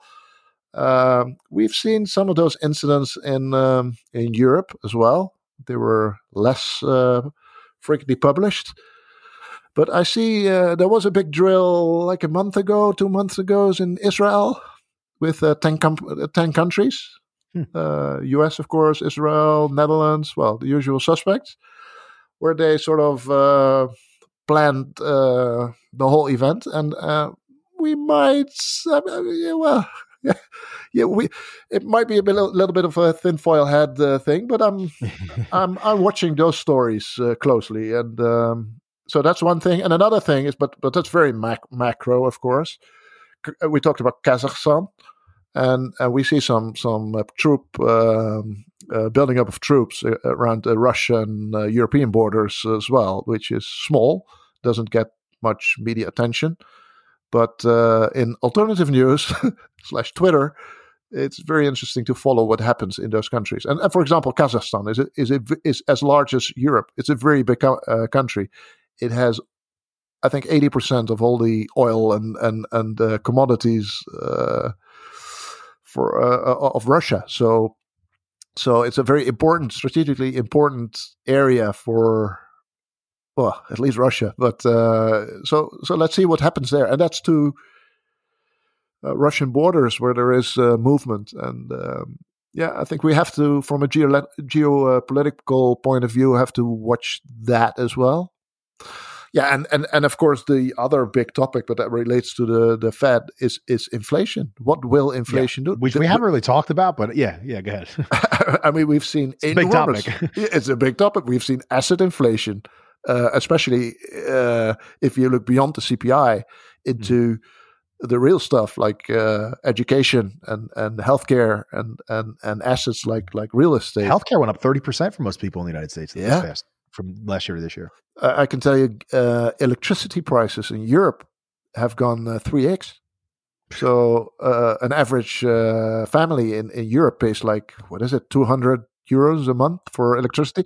Six hundred now. Yeah, and the only way people are able to justify, and there's no justification for it, but the only way they're able to swallow it, I guess, is that as a line item, uh, like an actual line item. If you're, let's say your electric bill was like sixty bucks, now it's one fifty or something like that they could absorb it even though the percentage is off the chart, be relative yeah. to everything else they have, right? But but it's it's not sustainable to keep doing that. It's not sustainable, and I see. I, I think we will see um, that spill over from asset inflation to normal inflation, and we're seeing mm-hmm. that at the moment, of course, uh, which yeah. is why the Fed reacts. But but if history is any guide, then the Fed will not be able to contain that. This is like the tweet that uh, Dorsey put out, right? Jack Dorsey. Oh, I missed that. He called it hyperinflation or something like that. Everybody freaked out because it's not technically hyperinflation, but you know. Yeah, no, well, but yeah, hyperinflation because what they did to the money supply cannot be undone. It yeah, and and they haven't thought about it uh, well enough, so it cannot. You think be, they haven't thought of it, or they just didn't think they had an alternative? That is, that's it. They they had to do something because yeah. doing nothing is not an option because you, you're you're allowing this market to crash and they don't want to let anything crash anymore. yeah, you can imagine how those board meetings go. Like like most people know that doing nothing is probably the best option, but that that cannot be allowed. You cannot do nothing, and then somebody uh, becomes angry, and we do something, uh, and money, blah blah blah, and so which I think was a stupid thing. They should have left uh, Lehman and, and all the other investment banks go bust. See, my buddy tells me that they, there would be no money coming out of the ATM machine the next day. If that, do you believe that, or you guess not, right? Do I believe? Yeah, I do believe. I, I can oh. tell you some other insights.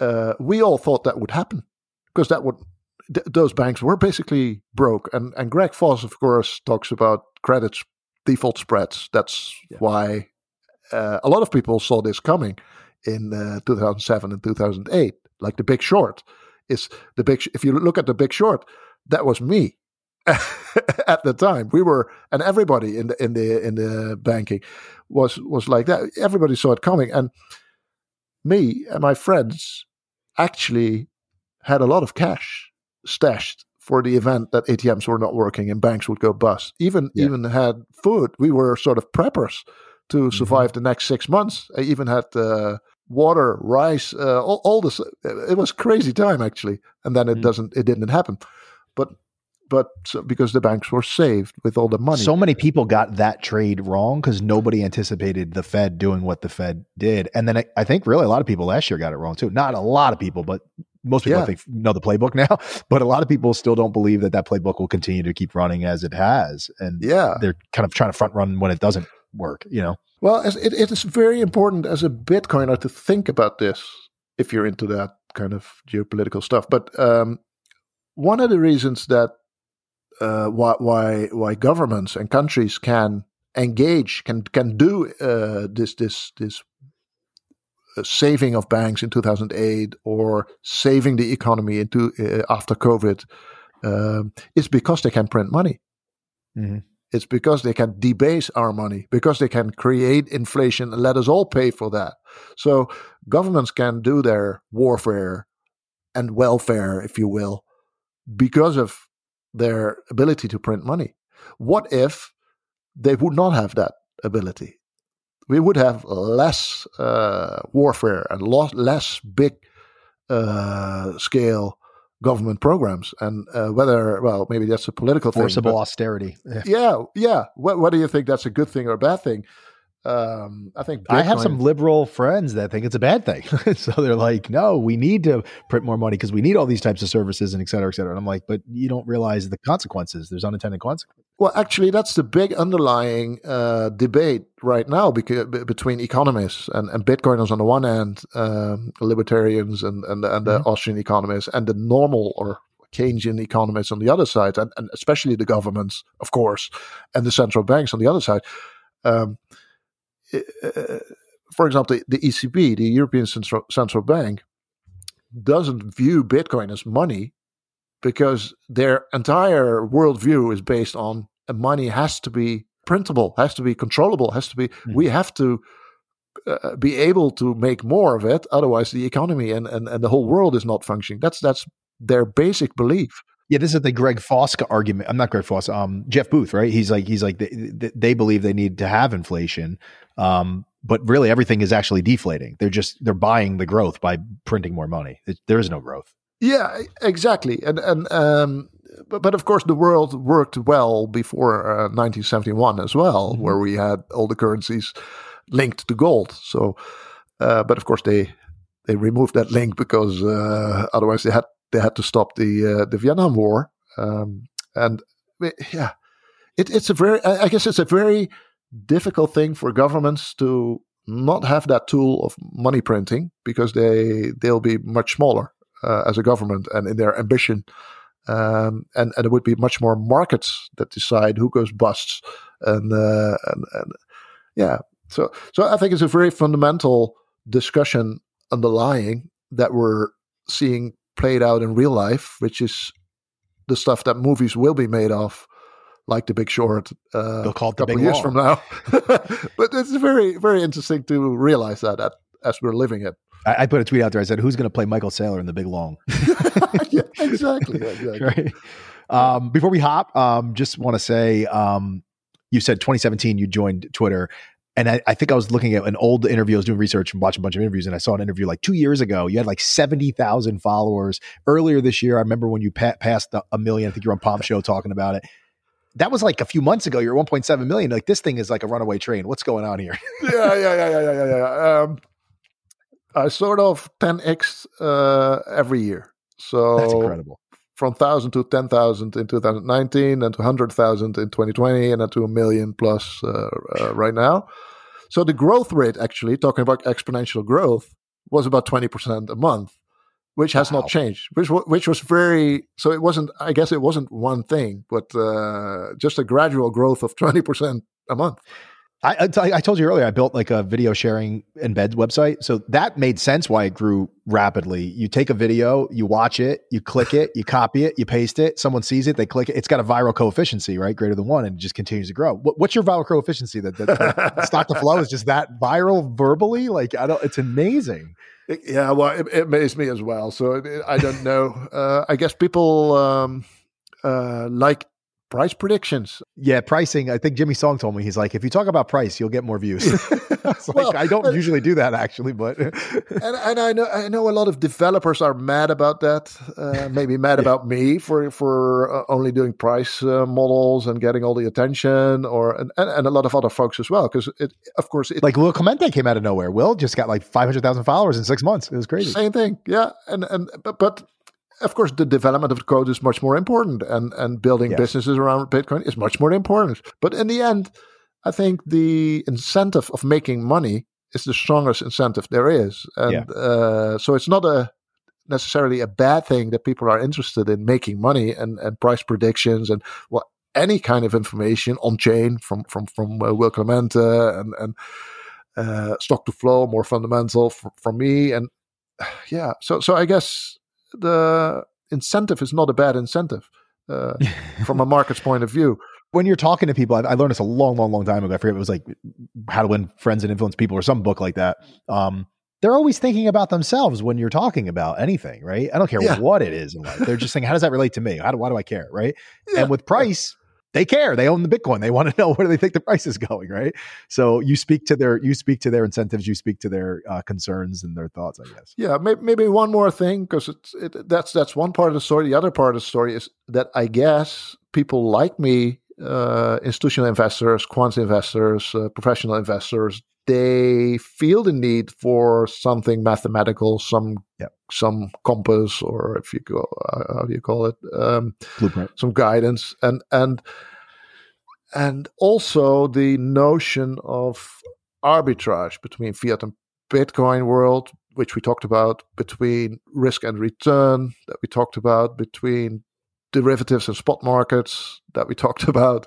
Uh, I think they know they like with Greg Foss.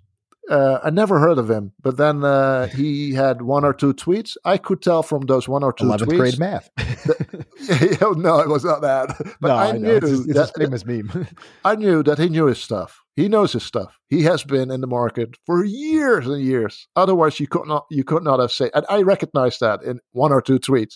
I'm quite sure that other people recognize that with me. So and and they actually say that out loud as well, especially in the private conversations. Like, you know, even if the model breaks in in the next one or two year, uh, it uh, it doesn't matter because I like your perspectives. I I, I can tell. I can hear your experience and I like to know what you what you what you think about well like we talk about the Fed or whatever. Yeah, I was going to ask you. That was that was my next question actually to wrap it up. It's like if if the model breaks, what's the plan B? It, it, no, no pun intended. Like, is, yeah, is, no. is, it the plan C? like, you know, there's every jokes about that. When's plan C? Right? No, but if it breaks, though, is it is it just the intellectual um, capacity of how you describe the markets and think about the market? Is, is that where you'll move forward? And it's not necessarily just you're always about this this particular model. It's just the worldview and and uh, the way you kind of think about Bitcoin and markets in general.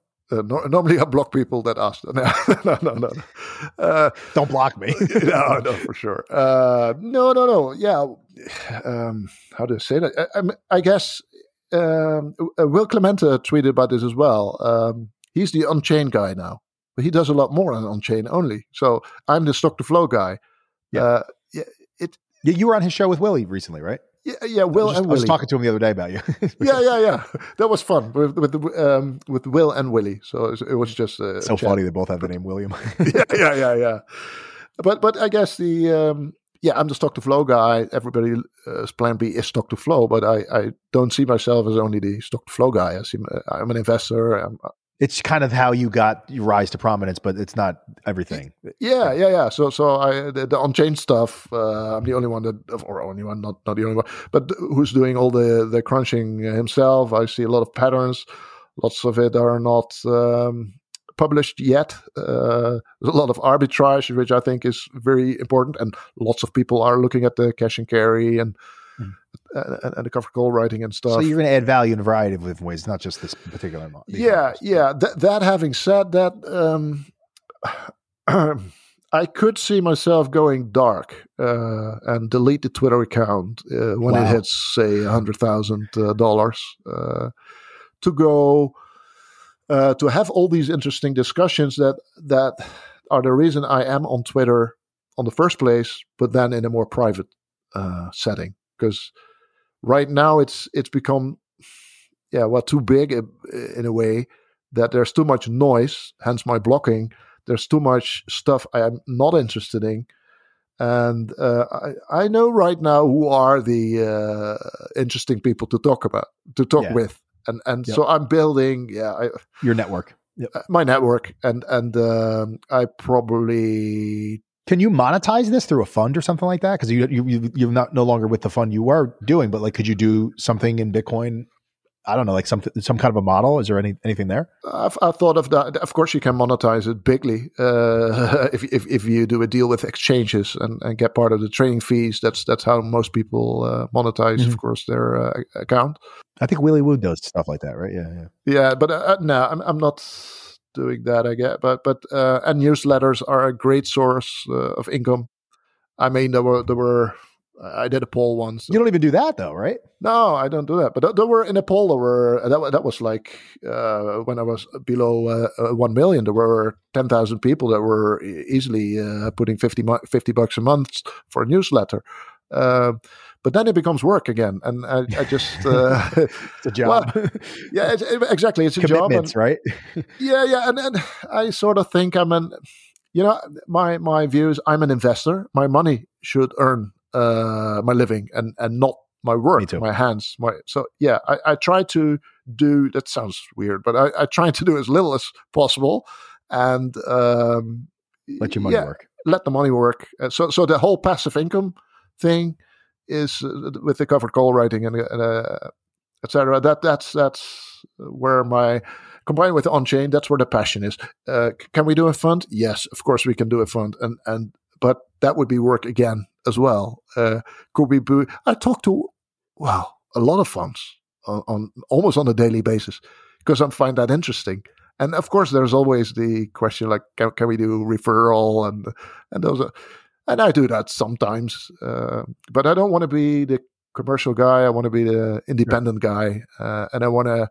I'm I'm quite sure that the information that I lose because I will go uh, mm. commercially uh, will cost me more than what what it brings me the inside information. Yeah, uh, that I get now because I don't have any links. yeah. Uh, so so if if if, if I, I will go commercial, and, and of course there are um, some things I have I've thought about, then then it will be very small and and very, well non Twitter. Plan B, thank you very much for coming on the show. Um, genuinely enjoyed your, your time with you today, and thank you for taking time out of, the, out of your day to spend with me. Thank you, Preston, for making the introduction. Um, everybody, Plan B. Thank you, Jay.